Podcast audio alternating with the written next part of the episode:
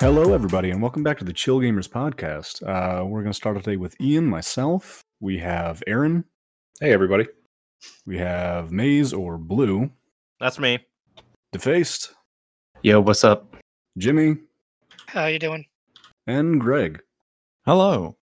So last week we got on about streaming and consoles and that whole shenanigan thing, and uh, I think it went over pretty well. What do you guys think? Yeah, it wasn't too bad. Had some good discussions. Had some games. Yeah. I, I learned so, a lot. Definite growing pains.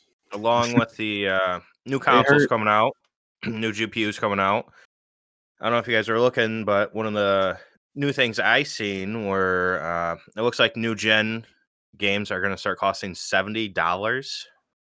How do you guys feel about that? That's almost ten dollars more than they cost mm-hmm. before. My wallet is crying. Well, it really sucks being a P C player because you're like, well, why is this affecting me? Yep. Yeah, that's a good point. It's just going to be, I mean, it's it's the same thing. Technology moves along and people adapt with it. It's one of my biggest gripes has always been uh, the three point five millimeter jacks on new phones. Apple took them out in like oh God, version yeah. seven. And my newest Galaxy, the Galaxy Note ten that I have, it's gone. The I was looking at the Google Pixel four. It was gone. It's just my, they're just my, gone now. I would Pixel I would, two doesn't have it. For ten would, extra bucks, would, you can have a jack. Seriously, I would pay. I would pay an extra fifty bucks for a phone with a three point five jack. I would. I agree completely. I miss it so much.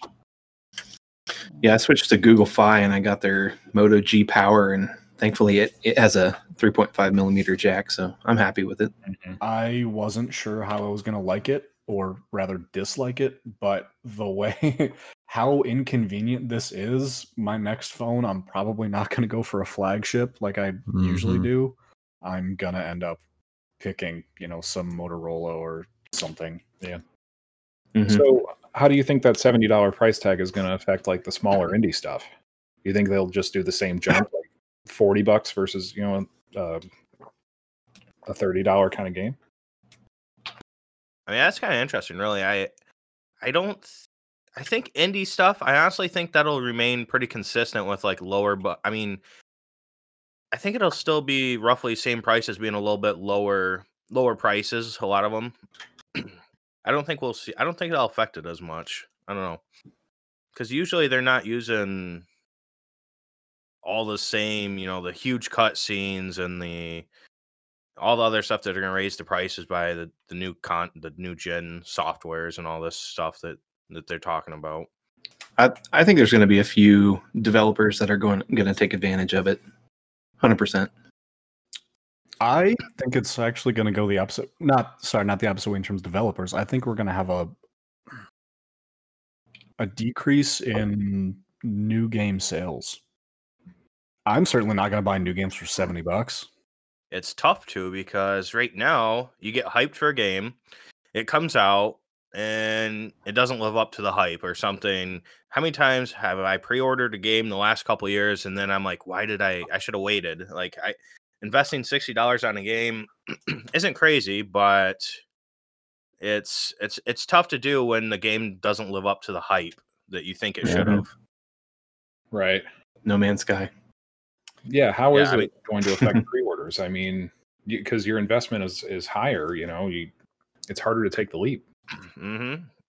I mean, I still think yeah, if it's a game I've been looking forward to forever, you know, like Cyberpunk or something like that, I think I would still take the jump with if that was going to be a raised price, you know.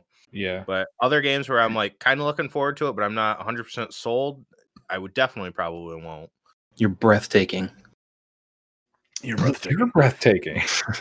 But, so do you okay. do you think it could um, push people away from indie people? Because like if you have a brand new up and coming company, they don't have that kind of trust where people will say, I will still pre-order or I will still pay a premium because I know what they have is good. So I wonder if it might hinder their income. What about like the first title that it's announced for is the remake of Demon's Souls? How do you feel about paying seventy dollars for a remake of a game? I feel horrible. Not doing it. The game looks amazing. Don't get me wrong. Defaced and I have actually had a brief discussion on this, but I mean, it's a re-release of a P S three, P S two game. Three. Did it start on the P S three? Yeah. So okay. Demon, Demon's Souls came out on the P S three. They made some series before that, though, on P S two. I don't remember what it was called. Oh. Kings, Kings something. I don't know. Kingsfield. Yeah, that. Kingsfield? Okay. How um, much was uh, Resident Evil two? And wasn't The Last of Us? That was thirty-five. Remastered, wasn't it? thirty-five last... for Resident Evil two? Yeah, thirty-five for Resident Evil two. No, what about The Last of Us? Wasn't that a wasn't that a remaster on P S four? Yeah, that came out as full price. But Resident Evil two, actually, I, I haven't played it, but from what I remember hearing about it, was that actually came out with some new content involved into it too. It wasn't well, exactly it, the same. The thing it also about has the gameplay overhaul. Mm-hmm. Yeah, the thing about that's what I was about to say, Aaron, is the thing about those games is like Dark Souls, uh, Demon Souls is going to be so much more fluid. Um, everything looks gorgeous. Um, Resident Evil two and Resident Evil three, the remakes. I mean, you got rid of the tank controls. Uh, the game played just smooth as butter, and it was beautiful to look at.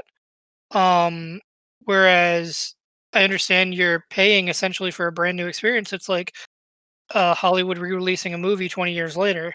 Um, are you willing to basically see the same story again for that price point? And that's going to be opinionated based on the person. I mean, right. Don't get me. There's there's tons of people that are salivating at the at the lips for this Demon's Souls remake to come out. So when a but when a big time developer comes out with a game like this, and they tell me we need to justify the seventy dollars price tag because our production budget has gone up, and you're remaking a game that's already had a story that's in place, and that part of your budget is no longer part of your actual budget. So how do you justify that price increase when it's a remake? You know, the actual, the creative aspect of it isn't as much there. You know what I mean?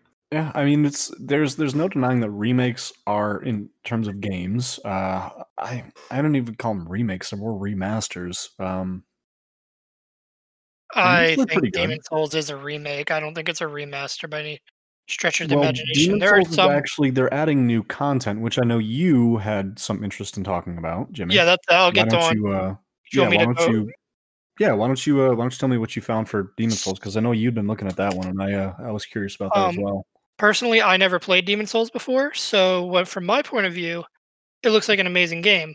The only thing that really irritates me is the fact that it's exclusive to the P S five, and we can get into that topic. But I'm not buying a console just for Demon's Souls. Yep. Um, when I can go back and play it on the P S three and probably just get as much enjoyment out of it. Um, yeah, okay. But according to what I did research, um, there has been a lot of stuff that was in the original Demon's Souls that was not released with the game that has been fully data mined, fully structured by the community. And in the latest uh, gameplay trailer that was released at the Sony Play event, um, what they did find is that, so the way the, the leveling system works is you go to like this headstone piece. Now, I've never played the game, so I can't really do it justice, but you go to this headstone piece and you use that to travel between the worlds, essentially travel around the big world. Yep. And there yeah, was a sixth um... headstone that was slashed in half, and they were pre- hoping and praying that this headstone was going to be fully restored so that you could get to the last piece of cut content. And apparently, from what I'm understanding, is From Software doesn't want Bluepoint to do that. They want to be the one that if they decide to add it, add it in at later at D L C, it is controlled entirely by From Software, but Bluepoint would be the one to implement this, the system, uh, but to be the one to implement the content into the game, if that makes sense. It's kind of like what um, what the uh, developers of what is it, uh, Shadows of the Colossus did. Yep, they uh, they added that last like unlock for like some sword or something that they didn't put in the last one, but they left clues to like in like the original game to find it. See, going back to what Jimmy said earlier, it's interesting. The seventy dollars target price for a remake now for old veteran players of like the Soul series might not have as much value because again, we've already been through it all. Like we were saying before, is how much do you want to pay? Are you willing to pay full price for a game that's already out? Jimmy has never played Demon's Souls. To him, essentially it is a brand new game. So re-releasing with the full price tag, you're getting a new market. Exactly. Yeah. The, the problem with that is, I mean, for that game in particular, the console exclusivity. But if it transitions, like right now, from what I, from everything I've been reading, this seems like a Sony idea. And this is not a this is not a new thing. They actually pushed this idea with the P S four, and GameStop of all people were the ones to hold say, hold up, hold up. You're gonna be cutting into our our base here of people who come in and pre-order games, and you know they pre-order games at a specific price. Uh, I I don't know how I feel about it, to be honest, because inflation, it's bound to happen. But is this the right time? I feel like that's like a completely different topic. Yeah, yeah. That might come with the generation. I don't think it's so out of out of left field. Plus, you know, they they'll tell you that it's been since two thousand six they've had the same price. So, so I would argue that it's the wrong time. If we're talking about prices and stuff, still, um, I'm curious to see if more games try to go back to, uh, I mean, a lot of games have had success with doing a free-to-play with season passes and such. I'm curious if we'll see more games like that start coming out with seventy dollar price tag. If, if the market's struggling to sell these games at release, if we'll start seeing more games that are free-to-play with uh, a season pass or cosmetics that they push. Well, that's kind of like what they did with uh, Game Pass. Um, yeah, Flight Sim. Flight Sim was a brand new game. You got the sixty dollar version for how Game Pass was. Crusader Kings three. Time. Crusader Kings a month. I have I have both Crusader Kings and Flight Sim twenty twenty installed. Those are two sixty dollar games that I paid five bucks for both. I mean, Microsoft's still like buying people up, so I mean. Which, yet again, isn't going to help anything. Or, it's it's just going to make the other companies have to compete even harder. Something comp- I'm, Competition is always good. I, I agree. Something I'm surprised about, I talked with uh, Aaron a little bit before about um, free-to-play games and such. Something I'm surprised about is Fall Guys was a huge success, obviously. And they did a different model than the free-to-play and just charge for a season pass. They went with, you pay twenty dollars, you get the game, and the, you get all the battle passes, which seems like a backwards plan, because if you did battle pass or season passes, you know, ten dollars typically is what you see most games. Two seasons of people paying that, and that equals the game. So it's kind of weird that they did it that way. I wonder if we'll see anyone else try to do uh, something similar to that as well. So I've never seen anyone else use that that type of uh, strategy for for the for a game. Yeah. So call me cynical. I love the idea personally of giving the bigger upfront investment to get that that long-term value, mm-hmm. but um, does that mean Fall Guys two is going to come out a year earlier than it would have? You know what I mean? Regardless, game prices are going up. That's yep. just the new generational thing. Um, with the new Demon's Souls, that's interesting. Uh, Jimmy, if you have anything else on that? Uh, no, not that I can think of. Yeah, fair enough. Yeah. Um, new game prices, man. They're just gonna go up. Seems like free games are here to stay, though. I mean, then you got other, you got other people like, like Epic coming out and offering Rocket League for free, trying to bring people over mm-hmm. from Steam. I, I must admit, I I never understood the free-to-play model until you get into some of these games where, like, um, I play Heroes of the Storm religiously. Um, my reasoning on why I, I fell in love with the game was because I love the playstyle of the game, and it just made me want to invest myself so much more, and I wound up spending probably way over sixty dollars in that game. So they got their purchase price out of me eventually. It just wasn't all up front, and I didn't know what I was getting. I got to enjoy the game before I decided if I want to invest further in the game. And I love that model, as long as it's not abusive. There are some of these free to, free-to-play games that are very abusive. Right. I think it's it's more abusive for most people, you know, not not talking about those people you just mentioned that just, you know, like with the gambling and loot boxes oh, yeah, yeah. and whatever, the the addictive part of it, not, you know, just leaving that part out, but you know, the free to play model versus someone paying seventy dollars now for a a new game that nobody's ever played, mm-hmm. you know, and not knowing if you'll get that enjoyment out of it versus, right. you know, having no no cost up front and then paying. What so what about something there. like uh, what about something like Rocket League, where it has, you know, loot boxes and stuff, and they change the economy of the entire game so that it can, you know, be free to play? Like, how how would that work out? Uh, I think I'm the biggest Rocket League guy in here. Um, I think what justifies it. Okay, the biggest current one, Greg. um, I think what justifies a lot of their their modeling, the battle pass. Like I've I've subscribed to it for the last year or so, or as basically as long as it's been out. So I think it's it's a very simple game, and it's got a good gameplay loop that is very short and sweet and to the point. Easy to pick up, hard to master, that if you can get that gameplay loop like Fall Guys, you know, if you get that done really well, then the free-to-play battle pass method is perfect for it. Yeah, so I think games like that do whatever they want. I think games like that work because, it, I mean, it's like a sport, you know, like people don't get tired of baseball or football. Right. Right. You know, that's why and FIFA, FIFA, N B A, you know, N F L, or Madden, whatever they change the name to, it, it they sell every year, new content. Yeah, yeah. They shut it well. Being able to decide the market to face, how about Microsoft? Uh, they're talking about buying up more companies? Oh, yeah. Yeah, something popped up on my, on my phone earlier today.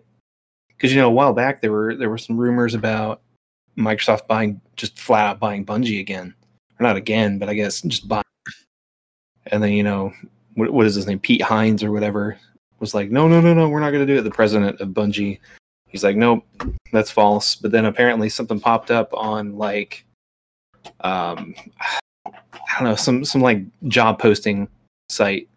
Apparently there's there's one position that every company in in who's had a recent acquisition, Bungie has opened up that that one particular posi- position. So. The rumors are kind of spreading around again that, that they actually are going to get bought up by Microsoft again or somebody. They're going to get bought up by somebody. But, uh, but yeah, that would just be another one under Microsoft's curtain, you know? Mm-hmm. They've had so much history with, with Microsoft. It's, it's crazy to think about them going back. What's interesting to me, because Bungie was super excited when they finally broke away from Activision. Like, they were super excited about that. So it'd be weird to me to see, because they want to be their own thing again. It would be weird to see them go back to being, you know, absorbed or whatever you want to say by a bigger company again. After this just happened, I want to say, what, a year and a half ago, that they were able to break away from Activision. That was, that was a huge thing for them, and what they thought would be going forward for Destiny is breaking away from them and being able to do what mm-hmm. they want to with the game going forward without... Right, you know, other people over helping oversee it. Corporation Services Company Agent apparently is what the what the role is called. But uh, okay, apparently mm-hmm. every every major acquisition has has it. Apparently, I don't know. And now apparently Bungie has it, so somebody's buying them. So yeah. they're they're looking at someone. Right. I know. Last week we talked about Microsoft buying. Who did they just buy? Bethesda. Bethesda. Bethesda. Zenimax and Zenimax. Zenimax, the the umbrella studio. Yes. Um, yes. So I, they had also mentioned that they were not done buying more companies. So, as is I, the way. That's, right. This is the way. Just let them, the let them buy BioWare and save them from E A. um. Well, I mean, it's just Microsoft going back to their old bully tactics of the nineties. Honestly. When was when was the last? Because Bungie. Bungie and Microsoft worked together for, uh, when was the last uh, Halo? Uh, was it Reach? Yeah, did Bungie uh, do, they, would they end on three or Reach? Ended on Reach. Ended on Reach? Yeah. Because four, cause four was uh, three forty-three. Right. But but they basically wrote the story of four for them and handed it off. Hmm. They set it all up. Swing and a miss on that one, but who's to say?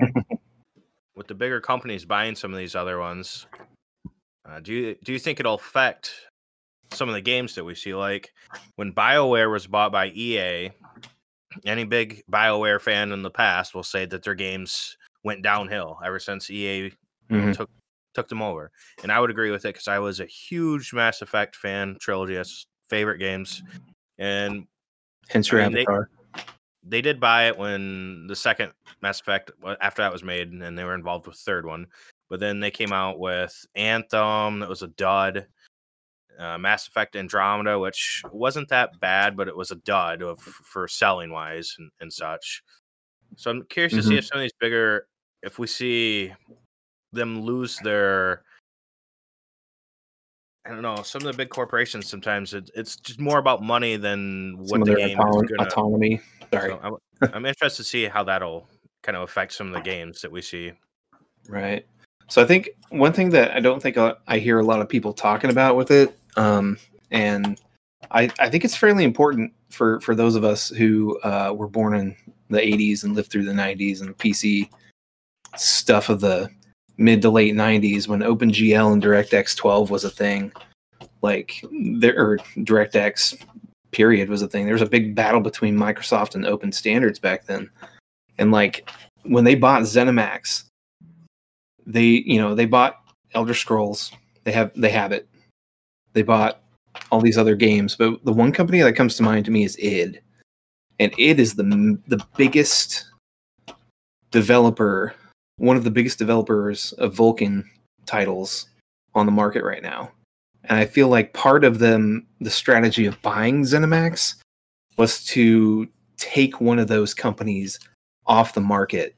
So that they don't they don't have to worry about Vulcan competition anymore, which is something they have definitely been known to do in the past. Especially, you know, I think we all remember Netscape and Internet Explorer and that crap. So that's just I one still, thing I don't see a lot of people use Internet Explorer. About. You don't use Edge? I do. Does it put you on the edge? It does. Didn't they rename it something else? No, Edge? They rebuilt it on Chrome because it sucked. They at least changed the logo, but I think they're using the Chromium uh, yeah. now for it, or at least in the upcoming one. Yeah, no, it's New just update. It's just Microsoft's way, I guess. They want to take out the competition. How dare they? How dare they? Bags of money. Well, speaking of uh, children of the eighties, does anybody remember when uh, video games had? Uh, Use MIDI for audio. Yes. Old eight-bit tunes. Mm-hmm. All those chip tunes. Yeah. That's pretty. What do you guys? Keyboard, uh, keyboard, and some circuit boards, right? Well, it, it uh, depending on your sound card. Uh, you know, as they started to improve sound cards, you know, you're. So what MIDI is is it's it's just data being sent to um, like a tone generator. Synthesizer, and um, you know, depending on the chip you have in your sound card, it would send the same data, but it would be as if you were playing the same song with different instruments. So if you had like if you have an upgraded um, synthesizer, you know, it's going to keep improving with the sound. So, but now of course, you know, we have two hundred gigabyte game files that, you know, have um, actual audio audio files in them. You know, it, they've kind of gone away from the MIDI to uh, generate the the score and the sound effects and everything. Yeah, I mean, at this point, you can have almost full orchestras built into your laptop, right? And there there's sampling. That you know that they use, you know, recording actual instruments, actual actual voice lines instead of trying to synthesize them with the uh, limited number of voices that you have on whatever synthesizer or uh, sound card you have.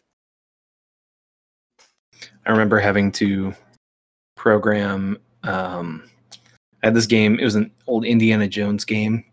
I had to configure the sound card. Um, Or, or was it like a sound sound blaster pro or whatever mm-hmm. and uh, configure it to the right, like what do they call it, like I R Q number or something, so that the computer knew to use the, the sound card instead of the the uh, the game like MIDI sound or something.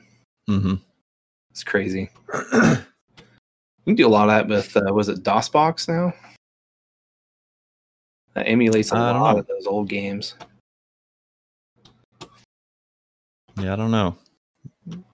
I mean, sound design has come such a long way um, mm-hmm. in games. Like, I, I didn't start uh, playing computer games again until, like, I got Borderlands two when I was um, thinking, like, uh, twenty twelve or something, twenty thirteen, whenever it came out. Mm-hmm. And I was just so blown away by, I was blown away by the graphics, but also just the, the sound. Um, and just remembering, you know, the, the last game I had played, I think was like on a PlayStation two. I just remember being so blown away by the sound. And that's sound like is, a big, that's, that's a real important, important part of it to me. Oh, yeah. you, you know, not, not just the soundtrack or, or the score, but you know, the, the quality of the, the sounds, Uh, like gun sounds, explosions. Um. I remember um, very first time I got surround sound headphones, and I was playing SOCOM two on PlayStation two, and in the middle of a gunfight, a grenade blew up behind me, and it made me stand up out of my chair, and I'm Give like, you... what the hell just happened? Gave you P T S D. Oh my god, yeah. He had to go change his pants. It was crazy. Dude, it was just like insane. And just to be able to hear like footsteps running by you, I was so blown away. I was like, what the hell is this? Well, be prepared to continue to be blown away by with what they're coming out with now. You know, you talk about like ray traced graphics. They're actually working on ray traced audio. Spatial audio or something like that. Yep. Being like an audiophile as you as you are, uh, Greg, uh, what I'm is not your an audiophile? He's a human being. Okay, being like in the know when it comes to sound design, what do you think of like the, the stuff they're hyping up for the new sound design on the P S five and stuff, like the immersiveness of it and everything? You, you talking about like actually... the three D audio? Yeah, like what is that actually going to add to a game? Uh, I mean, I don't know much about specifically the uh, Sony's. I think it's Tempest three D Audio Tech, or Audio Audio, Audio Tech is what they're calling theirs. It's a proprietary for the the PlayStation, but as far as I understand, it's it's akin to like Dolby Atmos and D T S X, where it's um, I think they they call it object based sound. Like you have sound objects, so. Think of like a stereo system. You've got your left speaker and your right speaker. So in order to create an effect of location, you would be panning from left and right. And also like a five point one or seven point one system, you would also have front left, front right, rear left, rear right, center, and a subwoofer. With three D audio, um, and I don't know how it works in so-called surround sound Uh, headphones. I, I personally think that's a gimmick, but but with with like Dolby Atmos, you you would have like in a, it would be a seven point one, uh, point two or point four system, which would mean seven speakers on the ground level, like at ear level, one subwoofer, and the seven point one point four system would be your uh, seven surround speakers at ear level, your subwoofer, which is the one. And then the point four would be a top left, top right, rear left, rear top left, and rear top right. So you have like an added layer, like an added dimension. That's why it's called three D audio. So instead of just having left, right, up and down, you know, now have left, right, up, down, back and forward. So that's where the three D audio comes in. And as far as I understand, uh, the Xbox and the PlayStation will both, uh, the new consoles. Well, I think Xbox already has that. The Xbox One, at most, at least, it, at least with, uh, yeah, at least with. Uh, well, I think some games games do use it, uh, but I know that their Blu-ray player does. So, um, will I need actual like a surround sound speaker setup in my house to take advantage of this feature, or is this something that I will notice just coming out of my T V? Uh, again, I don't, I don't know about headphones. Well, you're, you could have, uh, they make sound bars that can take advantage of it. So instead of having like actual, like either ceiling speakers or height speakers, as they call them, um, you have speakers that have like a, a you know, forward-facing speakers plus ceiling facing speakers, so it would bounce the sound off of the ceiling to create a similar effect. And they have sound bars that have that too, but as far as I know, that no T V manufacturers have uh, included that into their T V designs. I kind of want to go back to the music aspect, though, because like music, I've always thought music in video games always gave the the ambiance, it gave the gave the feel of that specific game. And a great example, honestly, I just I just love the series. Honestly, Halo, like everybody knows that riff. That Steve Vai riff when it when it yep. comes on, you know, like everybody knows it. Iconic. What is it? Forward Unto Dawn, or is so, it something like that? But like, if you think about that, like that particular riff defined what that game is to some people, and I th- I think that's just so cool. You could just walk into a room and and you could just do the the chorus part at the beginning of of the Halo theme, and mm-hmm. like everybody it, will follow. Like those videos of dudes in like bathrooms. Yeah, bathroom, yeah, the bathroom choir audio. It's phenomenal. And Halo yeah. was the one that started that trend because it's so good. It's so yeah. iconic. Jimmy, what are you saying about Breaking were you, Bad? Were you referring to the Breaking Bad Halo theme song? What? No. There's a song that Breaking Bad either re either redid or uh, not Breaking Bad, Breaking Benjamin. Sorry. No, I was going to say Breaking Bad was a good show. Oh, yeah. Blow Me Away. oh, yeah, Blow Me Away. Bitch. That was just, every time I hear it, I think of Halo. Well, they did. Yeah. They did that one song in Halo two at the very yeah, end. Yeah, Blow Me Away. That's what that was. Yep. Yeah, it's a great song. I mean, audio, I audio can change the game. It's mm-hmm. if you have one. I, I don't know how to define it really, but I know everyone. Hopefully, everyone knows what I'm talking about. The in horror games, it's the string, the oh, yeah. high pitched oh, yeah, strings. Yeah. Uh-huh. Um, what always reminds me of is the opening sequence in Insidious, the movie. Oh yeah, yeah, yeah. That violin exactly. string, whatever, is just nails on chalk. Oh, yeah. Hair raising, terrifying. If you take that away from yep. horror games, what do you oh, have? Yeah. I mean, you've got. If you play a horror game without sound, you're. I mean, you got nothing, man. Well, have you ever watched a horror movie without any of the sound editing? I mean, it's just not scary without it. Sound um, is so important. Um, yeah, but great point for you know Defaced. Your this Halo soundtrack. What's uh, I kind of want to know what everyone's you know favorite game soundtrack is. If if you guys know off the top of your head, at least I do. What you got?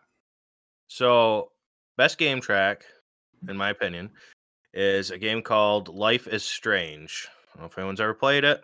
Yes. Oh, yeah. I've heard of it. I love the soundtrack of that. There's just what?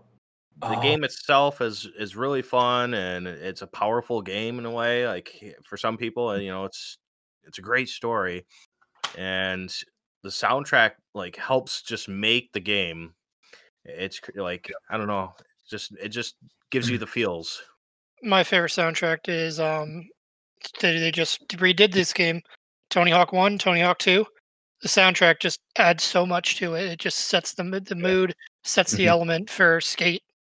Just a bunch of grunge and punk rock. Exactly. Because well, as soon as mm-hmm. people knew that game was being remastered, was Superman going to be in it? Was the big mm-hmm. question. Mm-hmm. What about you, Aaron? You got a particular soundtrack um, you like for some games? Any I, any genre or uh, moment defining? Um. You can't go wrong with um, the P S one era Final Fantasy games. Those uh, soundtracks Ooh. are incredible. Um, I, I think agree with that. the the one that came to mind as like the best combo of like how much was the game emphasizing it and how well was it used actually is Heavy Rain. Just the the whole tense atmosphere, and because uh, obviously it's it's the uh, QuickTime event game. So it, yeah. it's all about choice and the tension of the situation, and they they nailed it. That game, I played it the first time. I played it overnight in one sitting, about six hours, and I, ju- I just was blown away the entire time. No, I can't remember. That one's... Who makes that game? Do you know off the top of your head? That's Quantic Dream. They Quantic, made okay. Beyond Two Detroit Souls. Become Human, Beyond yeah. Two Souls. It's similar, similar play style to Life is Strange. Yep. If you want to go with an iconic soundtrack, I mean, do do do do do do. Well, yeah, of course, is Mario. I don't right? know that one. Oh, that was your attempt at Mario. Okay, sorry. Right. I'm unfamiliar. Chip tunes. I mean, but exactly, eight-bit sound was able to produce a soundtrack so iconic. Mm-hmm. Well, it's because it was so simple, and that's all that all, uh-huh. all they had to work with. Simplicity reigns, man. Yeah. yeah. Mm-hmm. They could have more, say, more complicated. Uh, You know, I, I I would definitely say, you know, by far Halo's probably my favorite, but like close second is, believe it or not, um, probably uh, Legend of Zelda Skyward Sword. Mm, Music not I, maybe, time? Nope. Skyward maybe Sword. Controversial, but Skyward Sword is my favorite Zelda. Yes. Yes. I know it's a very hot take. It is. I a love moody it. Soundtrack that I would say really sets the mood for me would be Silent Hill two. I, I don't know what it is, but that ambient noise in that, whoever mm. made that, it's the scariest thing I've ever heard. What about you, Greg? What do you got? You got a soundtrack that comes to mind? Uh, I was just going to ask you what your favorite was. um, honestly, I'd say probably Dark Souls. The Dark Souls just series. Uh, one of my favorite intros is, um, yes. and it gets me every time, it's walking into the doors for the uh, Abyss Watchers fight. That oh. soundtrack for Abyss Watchers is, I Ooh. will say, my favorite song in any game I've ever played. That's a good one. It is mm. just, and it's I, a similar theme I'm noticing with a lot is it's the instrumental, the orchestral, just yep. driving instrumental soundtracks. It's, mm-hmm. I don't know, it just fits. Yep, I'm just going to go ahead and say you're all wrong. Oh, all right. The, uh, the best soundtrack, hands down, is Ori and the Blind Forest. Ooh, also excellent. Mm-hmm. Guys, uh, I'm going to lay it out, though. I think I've got the one that's going to beat all of you. Uh-oh. It's obviously Guitar Hero. Oh, man.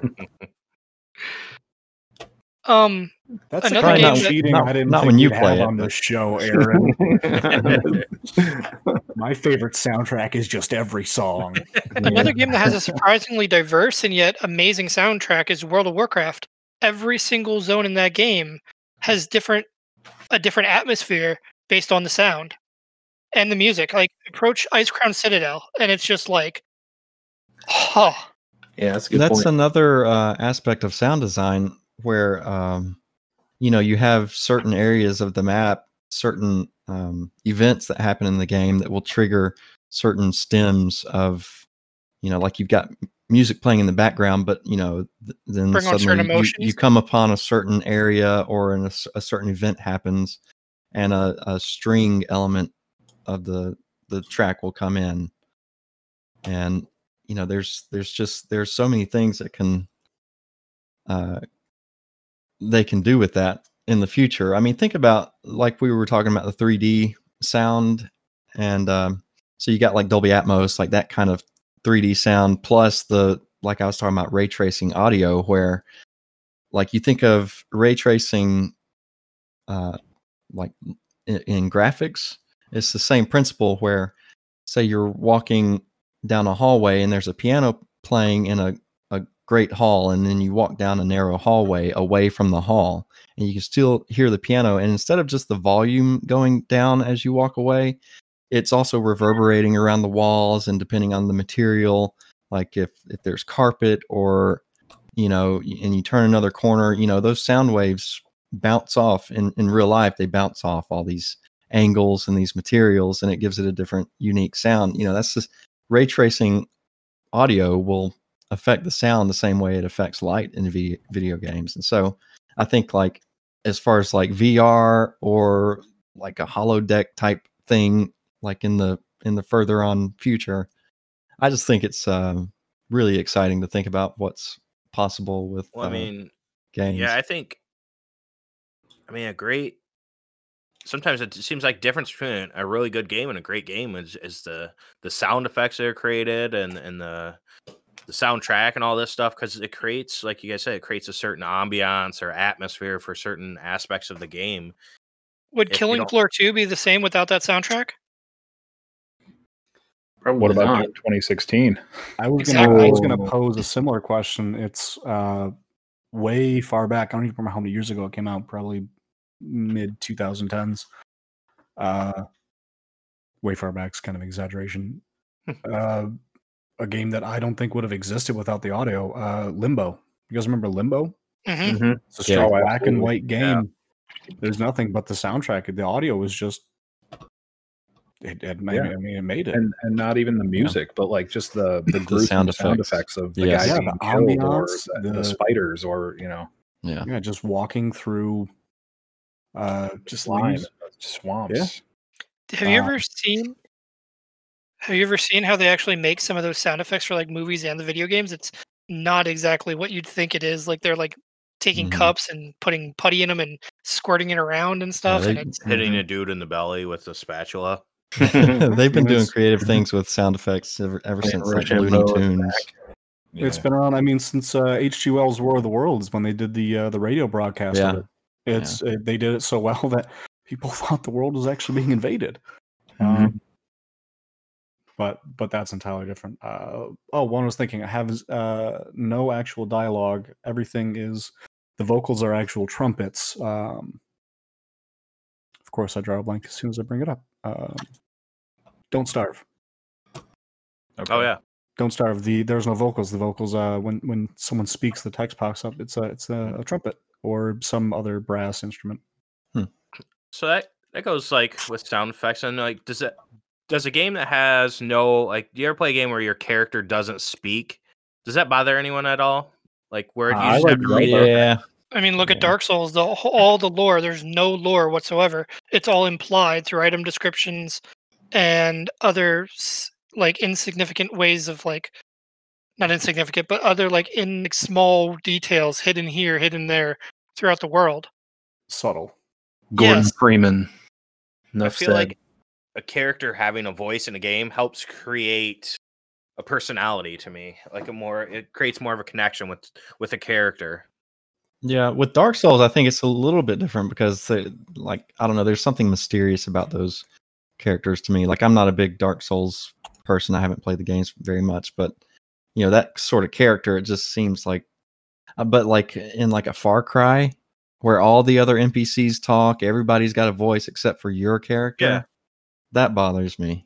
I mean, yeah. we're borderline approaching the topic. Are games works of art? Oh yeah. Absolutely. Oh yeah. I, I don't think that's a big debate. That's I think. Debate. I think that the biggest game for that is the one that Adam Sandler made a movie about, and um, it's the what's the name called? Pixels. No, the one where he's depressed and he's playing it and he has to kill all the grown-ups. No, the other yeah. one.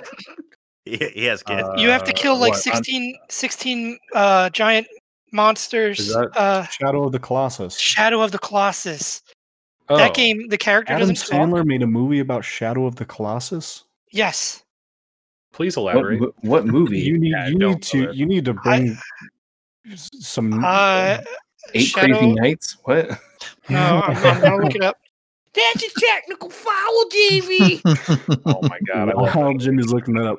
Maze, I wanted to bring that back to you. Um, how do you feel about games like uh, like Fallout? Fallout, you have text, but you have no voice. Yeah, that's what I'm saying. Like, so I was a huge Fallout fan, and it bothers me, but I still enjoy the game. So, the, I mean, to, it, it, Fallout won't be one of my favorite games because I can't get that attachment or to the character that I feel with some other ones, like. I'll go back to one of my favorite games. Like I said, Mass Effect, the character, him talking, his facial expressions in the first three, all this stuff helps you build more of a relationship with this character. I feel like that's, you know, the voice acting, a great voice actor really can, you know, they really propel that character forward, make you care about Nolan them more. North has entered the chat. Reign Over Me is the Nolan movie. North, man. Oh, See, okay. I'm, I'm the complete opposite of all of you guys, I guess. Cause I, I feel like, A protagonist that a quiet protagonist makes you yeah. feel like you are that character. And when I play a game like Half-Life two yeah. or even Half-Life, like I am Gordon Freeman. I am Halo, killing Chief. a shit ton of can zombies. I, uh, in... Can I also counter that point? Um, I think that if Link ever speaks, it will be worse. Exactly. Exactly.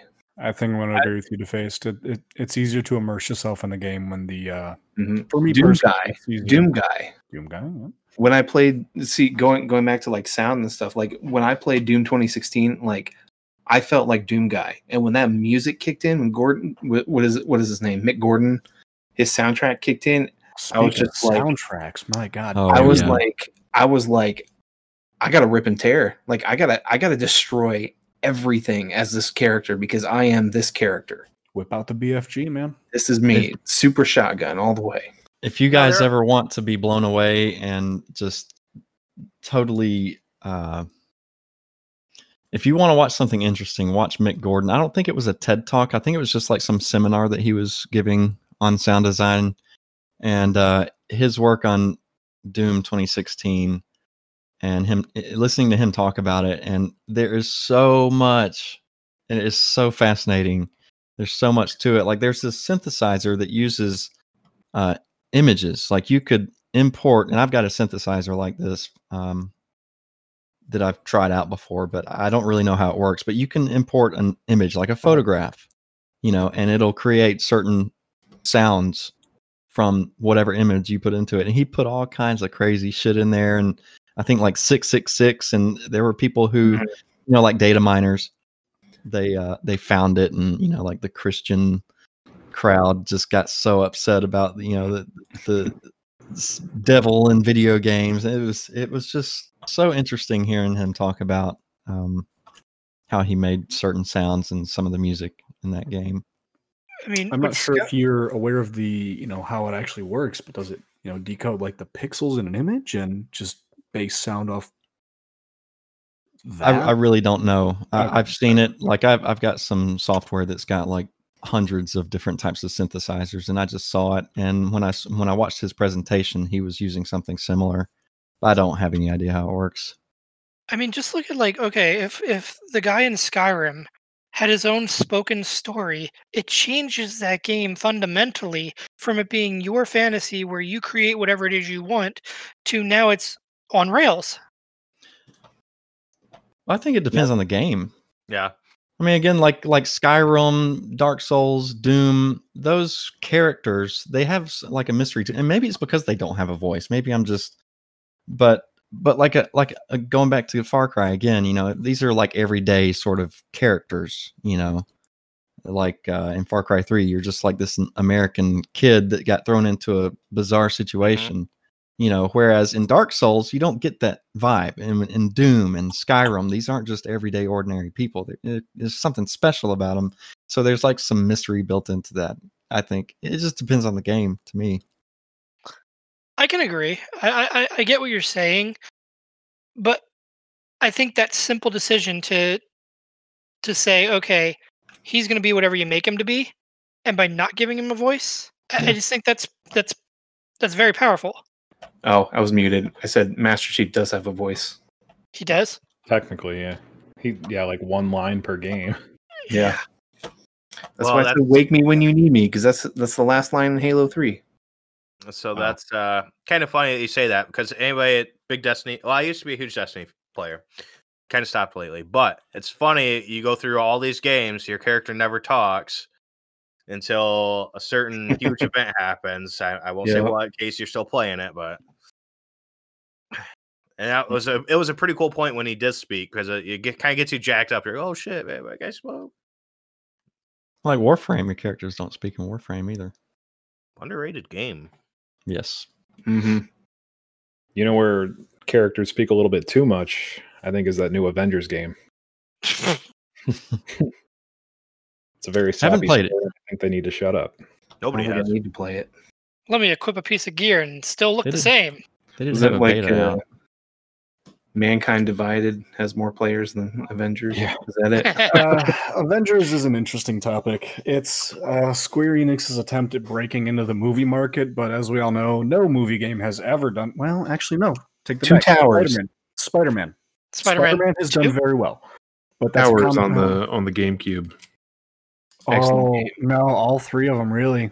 Yeah, the, the Lord first, of the Rings second, games. And third. Man, Return of the King. That intro fight where you—I'm getting off topic. Regardless, um, yeah, Marvel. Um, I—I'm not really sure anyone was uncertain that it wouldn't do well. Uh, or sorry, was uh, was uh, I'm not really sure many people thought it would do well. Uh, it was a cash grab, and that was kind of obvious. Um, I just want to note one game, the best movie tie-in game ever, GoldenEye double oh seven. That's up there. That was a good yeah. one. Can't argue with that. Mm, I mean, you can, but you'd be. That wrong. was right at the right at the end of my video gaming days before I hit my twenties. I mean, we could go with Superman sixty-four. Um, but regardless, uh, the Marvel game is is interesting. It's uh, what I believe it was originally pitched as was a, an open world single player role playing game where you could change off as the Marvel characters and had co-op. What I believe ended up getting released, I haven't played it because there's no way in hell I'm spending my money on that thing, yep. is, uh, from my understanding, a mul- tough to say, a multiplayer game that you cannot progress the main story without someone else. However, the last player count I saw, they had less than like ten thousand concurrent players for a nice. brand new Square Enix triple A game. Uh, how are you supposed to progress multiplayer when the matchups, you have to be of similar level, you have to be queuing for the same mission, uh, because the quick mission button apparently didn't work, so you couldn't quick mission with someone, you had to auto select your mission, uh, and hope that one of the t- five to ten thousand players were on the same level as you, uh, and wanted to do the same mission as you. Um, and there's apparently a fair number of quick time events in that, a uh, ton of microtransactions. Uh, it's just an absolute clusterfuck. It has two thousand four hundred sixteen players right now. Oh, jolly good show, my dude. Jolly good. What is the deal with that? Um, Mankind oh, was, only has three hundred thirty-two, though. I was trying to say, um, two of the biggest complaints with the game is the fact that you get all types of gear upgrade, but whenever you put them on, nothing happens to your character. Yeah, you, um, all of is, your stuff is percentage-based, I believe, and there is yeah, uh, absolutely passive no... abilities. Yeah, all passive upgrades. There is uh, there's absolutely right. no... Um, and all the multiplayer maps change. are literally snippets from the single-player game where you're told to hold a, like, a, like a rectangular area, and all you have to do is just hold and defend that area, and then boom, you're done. Rinse and repeat over and over and over again. Well, I hear the game becomes way more fun if you are a Verizon or Virgin Mobile subscriber. Ooh, do tell, do tell. I haven't heard this. Yeah, I, this is news to me. Well, no, they just they came out with like day one exclusive skins if you were a Verizon customer or a Virgin customer, and I think they had there was a Five Gum has a campaign that they're marketing in that game. Oh God, I'd love to play as a Five Gum character in my Marvel game. Tell me more how I can become Five Gum Man. What do you have to link your Verizon account to your Razor Gum? Do I have to show a receipt for Five Gum to get the Five Gum skin? Not knowing much about the Marvel universe, is the girl um, with the stretchy arms and everything, is she canon or is she brand new to yeah. the game? Kamala, Kamala, she's uh, yeah. she's she's relatively new in terms of Marvel, but she's she's before this game. Okay, so she is canon. Um, She's not like this is her first introduction introduction to the universe. Kamala Khan um, first appeared in twenty thirteen in Captain Marvel. Captain okay. Marvel number thirteen, August of twenty thirteen. No, she's um, she's um, not not brand new. She wasn't designed for this game. I just never seen her anywhere. So uh, it seems like she's a I. I have no room to speak on this one, but it seems like she was a smaller name character, so interesting to add her in. I don't know her story at all. I'm not a huge comic book reader. So at least in terms of that game, I, d- I did watch like the entire long play of it, of the story, and I did enjoy her character. I think she, you know, was well written and acted, like a lot of the characters. That's that's the thing. It seems like it was fairly well designed. Um They have Travis Willingham as Thor, which I'm I'm a big fan of what he does. I like his work. Um, and Thor's gameplay seemed like it was interesting with, you know, you're able to throw your hammer through. I mean, it clips through walls and everything, and it, that's a whole nother thing. Um, but yeah, full action game with built-in quick time events as just your regular combat is... okay. I think Spider-Man pulled it off much better. God of War does it uh, right. God of War, exactly. I don't think it fit as well. The mandatory multiplayer for single player, the missions just falling apart, the lack of a player base. Uh, Microtransactions everywhere. So imagine paying seventy dollars for that now. Imagine paying, oh, there you go. Yeah, tying it all back together. Now, there was one thing I did see a few days ago that uh, they are releasing a massive patch, a huge update for it. So hopefully it has some kind of future. It's going to need to go down the No Man's Sky route if it ever plans to recover. It's, it's and a triple A think, title. It's a big triple A game. If it flops, they're going to leave it because they can afford to. I think that Hello the right Games studio, didn't have that option. I think that the right... Uh, honestly, I, I think that they're going to try to rework it. Look at what um, Square did with Final Fantasy fourteen. I don't think they're going to let their money out to dry. Yeah, that's... You got a point. Not a license you want to just abandon, because then it makes yeah. no, their, not at all. Um, their projects look like they're going to be abandoned. Well, and Final Fantasy is their baby. Like that's true. I mean, Square Enix and Final Fantasy go hand in hand.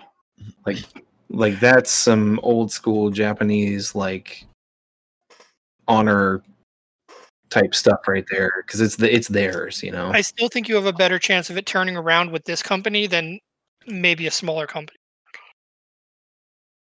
Maybe I, it'll be a Battlefront two. I know? Would. Yeah. See, I see. I actually like Battlefront two. I I played yeah. that quite a bit when it first came out. Battlefront two was good. Was that a Square Enix game? No, no, no, no. no oh, that was no. E A. Yeah. What am I thinking? Yeah. No. Battlefront two was. It was. I liked it. I did. Um, I played it for a while when it first came out. Uh, it was Battlefront one that had the uh, all the. Although that that whole shitstorm of you have to spend like fourteen hundred bucks or something like that to unlock every character, or it was it was fourteen hundred hours, but it was just insane unless you wanted to buy it all. And I had gameplay of it was Vader launching into one, and, and this guy spent like three hundred bucks on the game to get you know all the cards and unlock all the heroes, and he ended up going like fifty and one in the game, and it's like, oh yeah, no, money's not going to win you this one, right? But they listened on Battlefront two. I played it, and I had a great time. I did. I sucked. I was terrible at it, but I liked it.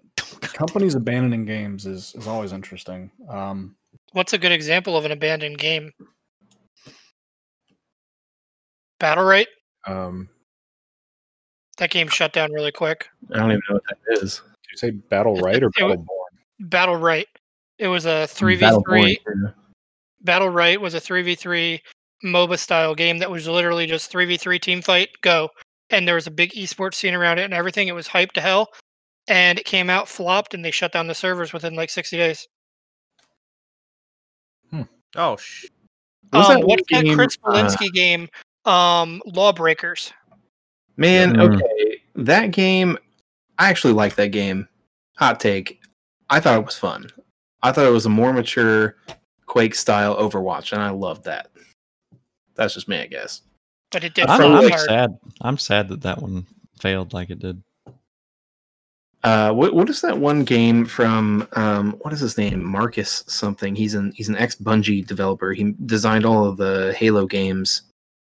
Um, he made some kind of like game based oh. around riding a riding a speeder I- or something. Yes, and it Dis- just flopped. Disin- disintegration? Is that what it is? I think it is. No. Oh, yeah. Yeah, the little hover scooter where you fly. Yeah, around. and they're just like... That's disintegration, yeah. Disintegration. And they're, and they're just like, yep, it's not it's not successful. We're shutting it all down. Right now, disintegration on Metacritic, six point two. That's higher than what I thought. I just remember everybody was like, "This guy, this guy designed Halo. He designed all the art, art and everything for Halo." It's like, yeah, but he didn't design the gameplay. That he just game kinda... only came out in June of this year. Mm-hmm. And it's already dead. Games Radar says forty. Don't be surprised if this game flops hard. I doubt. I honestly doubt he's going to make another game. Um, look at like a game like All Points Bulletin. There's there's a guy. It's a basically it's an M M O. Uh, it was before G T A Online. Oh, it's I know what it is. Yeah, yeah. There's a guy called I forget. He does this Death of the Game series, and he talks about all these abandoned games. Mm-hmm. Um, the Nerd Slayer, I think he's called on YouTube. Um, good watch if you want to follow some good documentaries. Um, but that game had over four hundred million dollars invested into it by two different companies. One that rebought it, that bought it when it was flopping the first time, and then they released it free to play. And then the first company that actually invested in creating it. Hmm. And that's how hard it, games can flop. All the money in the world can't make a success. Anyone ever played uh, Hellgate London? Yep. No. Yep. What's that about? Is, that's what I was thinking of. Game, like it was bought out like three different times, and now it just has a following over in like South Korea or something, and there's like no players on it, and it was made by ex-Blizzard devs that worked on Diablo two, and mm-hmm. it was a big deal. And so it's a shame. Mm-hmm. You know, all that talent and all that time that they probably put into that.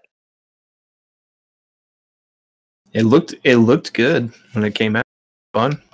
Actually, um, it's kind of funny. There there is a game um, I thought that was abandoned or, or was like rumored to exist, but was never confirmed. Was that new Harry Potter game? Oh yeah. A couple years ago, we all saw that like minute, minute and a half footage of like just some gameplay, and it blew me away. I'm a Harry Potter freak, but um, and I know that they just yep. like officially announced it at the P S five showcase. So anybody know what the deal with that is? Best Harry Potter game ever was that Quidditch game. You flew around an arena. Don't the remember World what it's called. Quidditch something. Quidditch World Cup. Quidditch World Cup, best game ever. Spent hours and um, hours and hours on that on the P S two. This Harry Potter leg- Hogwarts Legacy will be the very first game that J K Rowling has no interaction with whatsoever. Yeah, yeah. For the best. That's probably I, for the best. Yeah, I, I think it is behind it without getting into political type stuff. No, here. no, no, no, no, no, no. I'm talking about the story of the game and the prequel and everything like that. Mm-hmm. Uh, yep. I think that it's actually good that she's hands off because it gives them so much more creativity to right. work with, and she can't just be like, "No, I don't like it. Bye, right, get it out right. of my game." Because, right. from my understanding, is some of like the Deathly Hollows games, they actually wanted to push the boundary with some of the stuff they were doing, and she wouldn't allow it. Not with my um, franchise. Have you seen The Cursed Child? Well, because I, yeah, yeah. Broomstick League. That's that's their babe. That's Broomstick her baby. League, so yes. Sometimes it's hard to yeah. let yeah. others uh, do right. something maybe that you might not agree with. Yeah, um, I mean, if you want to change the story or you want to change certain elements of it, why not just make your own thing? Yeah, right. You and know, that's, that's exactly that's what her they're universe doing. That she created. So I, I don't mm-hmm. understand. Jimmy, she... I think you know more about this than I think. Oh, twelve-year-old me when I twelve-year-old me went nuts when I heard the announcement. I mean, I I was watching the trailer. And I was just losing it in my head. It, this is going to be amazing. I am hoping and praying that it's some type of multiplayer co-op game. It's I don't. Not. It, it's not. No, they confirmed it's not single player only. I didn't. Uh, I mean, that's fine that, too. Where did you? I I I want to double check oh. that because everything I've researched about it, I, there's no answer yet. Not as I far as I on seen. Reddit a while back, a few days okay. ago. Actually, I thought that one of the questions surrounding it was, "Is this going to be an M M O?" That's the other thing I wanted to know about. I mean, it's certainly doable, but... And, and some of the combat systems in the trailer look amazing. For a wizard-based magic-type game, it looks really cool. Yeah. I hope they do it right, too, because the especially yeah. the Harry Potter series is like riddled with bad franchise movie games, and... I'm, I'm hoping that... Like the early ones are, you know. The the thing I think is going to make or break it is because they're they're going to have you go into classes and do spells and learn and everything. Is it going to be gimmicky? How is that part of the game going to play out? Because that is the fantasy that most kids or most people that read the books want to live out. Combat, I can get that in any game ever. Um, I want to live out being a Hogwarts student, learning how to do potions, learning how to do Alohomora, learning how to like Expelli- Expelliarmus. I want to learn all that in a fun minigame kind of setting, but that's not rinse and repeat, not repetitive, and not just mind-numbingly dumb. So, brief question. Right. Did you ever play... Uh, it, it's my favorite in the series. I, I thoroughly enjoy it. Did you ever play the uh, the fifth the fifth game, The Order of the Phoenix? N- no, I didn't. I And you mentioned this to me the other day, just out of ca- casual conversation, and it's on my wish. I want to go back and re-experience it. I really do. Yeah, it's fantastic. It's um, it's the open world castle and the grounds around the castle. Yep. Um, There's uh, mini games involved. The spells, you don't like bind a spell to a controller or a keyboard. It was, uh, I don't believe it was on P C. I don't know off the top of my head. I played it on the PlayStation. You actually cast your spells by targeting something, and then it was the stick. You like to do like swishing and flicking it. With yeah, swishing and flicking. There was one for like the how uh, the block, the the shield spell. You like spun the joystick in a circle, and you made the shield. And you had to get it right each time. You had to memorize. It was like muscle memory, getting all of these spells mapped on the joystick. There was no buttons, and you had like fifteen spells that you could cho- uh, choose from. It was, it was really. Fantastic. That sounds really cool, but this is more like an R P G style game, and I wonder how that would play over the course of time, where your ten thousandth time casting this spell at max level is, okay, am I, I'm flicking my thumb again. How fast can I flick my thumb to go through all these combinations of spells? You know what I think would be a really cool play style for it? It's in a, it's in an obscure game. It's called Magicide or Magicide, um, Magica. And oh. in that... what you do is, say you have a controller. So X is your fire, square is your ice, triangle is your lightning, circle is your wind. It goes along the line of spell break, which which is kind of popular right now. So you can go X square circle, and you cast a, a lightning ball that's on fire that goes really far because it went through wind. Um, you can go circle, right. circle, circle, and cast a big giant tornado. Like, you can mix and match your spells on the fly. I think they even incorporated this into a hero in Dota. Um, yeah. Where like the guy plays completely different based on your keyboard inputs. And that just to me sounds like a really way of complex yet simplified combat. Well, I, I think that would make for a fun game, but I think if you're going to stick with the Harry Potter series, the idea, of, well, in, in the Harry Potter world though, the idea of creating your own spells was extraordinarily rare. So I don't, mm-hmm. Just to stick True. with that, the consistency of the world, I don't think it would work in that game. But I do, I love Magicka. I think it's a great game. I, I you know? That's what I'm trying to say is like um, that style of magic doing spellcasting mm. is a very, I think, a very comprehensive way of incorporating magic into a video game. I think we'll just have to wait and see more, honestly, at this yeah. point. Yeah, I, I'm just hoping it's not lock on. Um, hit square to shoot. Hit circle to. Dodge, you know, I just hope it's not generic combat. I want it to be something more. Right. But I, I don't know how so, they how they incorporate that. I'm I'm, I'm definitely know. I'm gonna put a pin in this, and I will keep yeah. us updated as we Please, go on. I'm, I'm very interested. Yeah, Actually, this is this is game. definitely one to come back to later once we get more. It's yeah, once we get more information, I will be on it. Yep. I've never Ooh. played the uh, the fifth one, but I, the biggest one for me was the second one. And yeah. recently, recently, I actually downloaded it on on the uh, on the Dolphin emulator because I've still got my disc, but my GameCube is broken. And actually, the big thing with that is there's a big Nintendo thing going on about um, like, you know how the last ten, fifteen years they've like gone after like emulators and ROM hackers and that kind of thing. Oh yeah.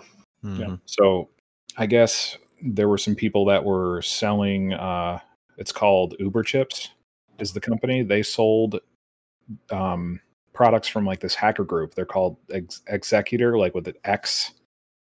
And uh, like the, the Pokemon? The, the story, yeah. The story is actually really funny because so they they sued them for selling products that allowed you to hack the Switch and play pirated games, right? So since it's a, it's a settlement, the circumstances around the court case don't normally reach the public. Well, ironically, the reason the public knows about it is because the big website Torrent Freak actually uh, data mined the information and got it out to the public. So now we know that they had to settle for two million dollars. And uh, not only that, but they had to give up. They had to shut down their operations immediately. They had to destroy their current inventory, and they had to um, give them their domain name.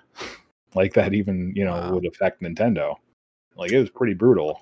Wait, they just so the company set. Nintendo one or the Uber Chips Nintendo website one? one? Okay, because I was about Nintendo to say, a two million dollars from Nintendo is a drop in the bucket. Oh, Nintendo yeah. does not often lose. Right, but to that com- you know, to the company that was trying to sell pirating you, stuff. You obviously. do know that if you sign a contract to make a video game for Nintendo and you do not meet their whatever expectations of quality, they will sue you into the ground for the money that they gave you to make the video game. Yeah. I, did they do that to the studio where they scrapped Metroid Prime four? I think that was one of the ones that they threatened action against. I, I, don't, I don't think they're suing them I, or threatened them. I think I they just. I don't think it was re- that ugly. I think they're just reworking they sue it. Them or they, they ask for recuperation of their money somehow. They they get a portion oh. of whatever they invest into the studio back. I just I just know that um, they had gone back to the drawing board and actually brought in Retro to help make it again, which is awesome. Right. Yeah, I'm excited. They're awesome. Well, everyone, we are getting close to our time limit. Uh, does everybody have any closing remarks on any of the topics we covered today? Um, if I could, I was actually, uh, I, I think that the uh, Nintendo Switch side of things is grossly uh, undervisited. And if I could, I'd like to run through just a quick little set of snippets. Go for it. If that's okay. Yeah, of course. Snip it away. All right. Um. Just real quick, today they announced uh, the Minecraft characters Steve and Alex for Super Smash Brothers. Nice. Um, not really my cup of tea, but you know, obviously it's going to make a lot of people happy. I am one of the people who can't believe that Waluigi is not in Smash, and I could discuss that topic for hours. Mm-hmm. He's one of my favorites. Um, also, Super Mario Brothers thirty-five dropped on the eShop today. I just downloaded it, and I plan to play what? it tonight. How much is that? Five. It's like it's free. No, it's like Tetris. You know how they did Tetris ninety-nine, the Battle Royale? There, it's literally a. It's playing Super Mario Brothers one, Battle Royale, and you run through what? the. You know, every every time you kill a Goomba, you can sabotage another player, or uh, at thirty-five. Oh, that's cool. thirty-five people at a time. That's why, you know, obviously because of the thirty-fifth anniversary. How how long is that on the eShop? It. it came out today. It came out in Japan like yesterday, but. Today it's in the Western eShop. Can you pick who you're, is it? Can you actually pick who you're pl- playing against? Could I play against you no. and Defaced? And so it's um, just completely I, random. No, I don't. I don't think so. It's it's free on the eShop. You just hop in. It's it's a limited run game. I think it's six months, just like the Mario All Stars thing. I hate that. Uh, so yeah. after six well, months, it, it might not it? Be because or you can't they, download it no more. Uh, I'm not sure. Be, well, it's funny because. They had a free game called Jump Rope Challenge, uh, w- which all it is is just jump roping with the Joy-Cons. It's like a get off the couch thing. Um, that was supposed to have a limited run, but they just announced yesterday that they're going to continue supporting it. So um, hopefully this Super Mario thirty-five goes the same direction. But if you've ever played Tetris ninety-nine, it's exactly like that, except you're playing Super Mario Brothers one. My Switch has um, been sitting in my daughter's backpack for the last six months. Yeah. I'm going to pull it out and play this. Yeah, it's it looks awesome. Um, for the people, especially in our server, who still play Animal Crossing, this has been going around. Uh, the Halloween events start today. That goes, obviously, through the month.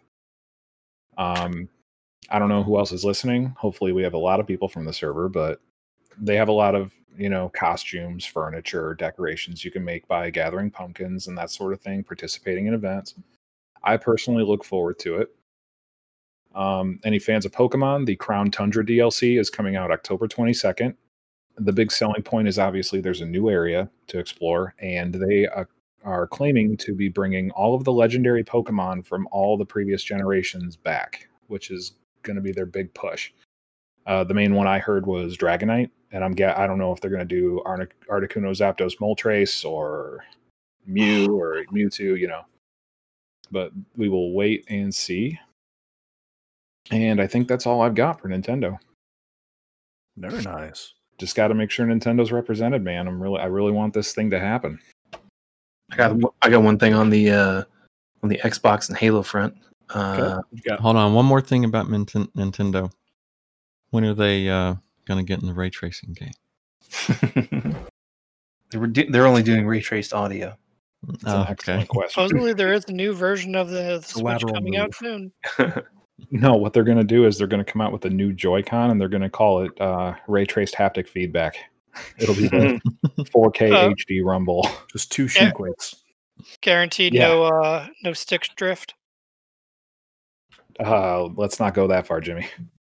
I mean, it's easily repairable.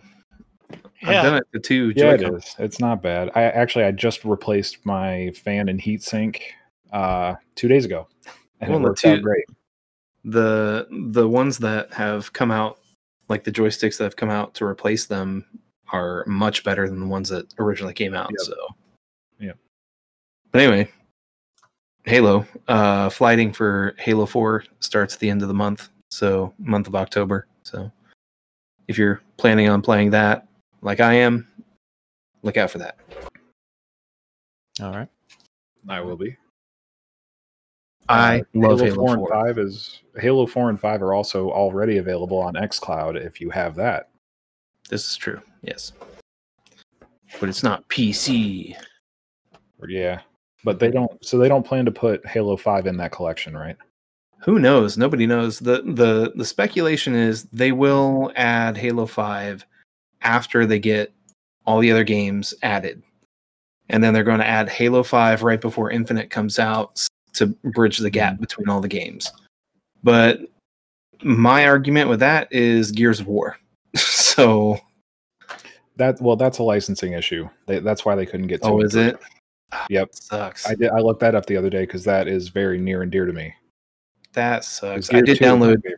I downloaded two and three on my uh, Xbox the other day just to play them. Yep. Well, as we've been playing, you know, O D S T's Firefight and the Gears Horde mode lately, uh, a fair number of us.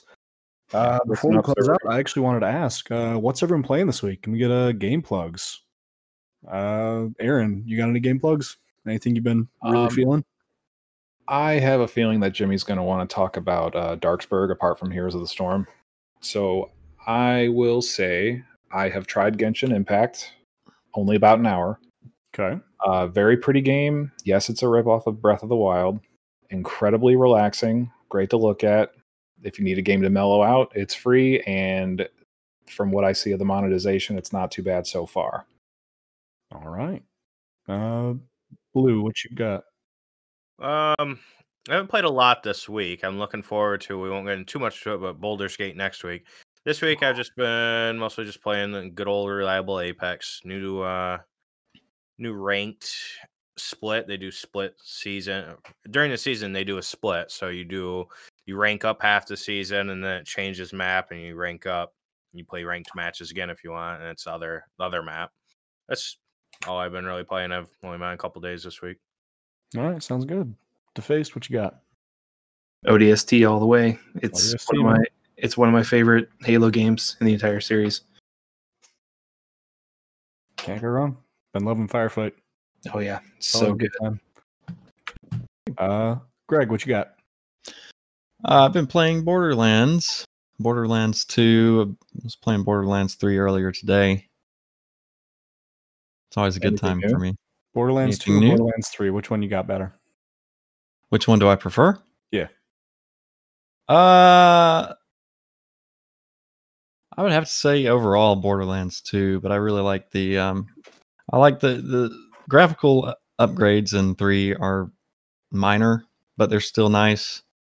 Um, just the story and the characters in two are just so much better. So can't beat Handsome two. Jack, dude. No, solid voice really acting, can't. solid villain. Yeah. Well, would you have liked him without the voice acting as much? Oh. No, no, mm-mm. definitely not. Mm-mm. I'm with you on that one. Definitely not. Would have been a completely different character. Yeah.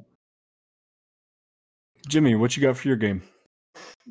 Well, I think y'all know my game is Heroes of the Storm.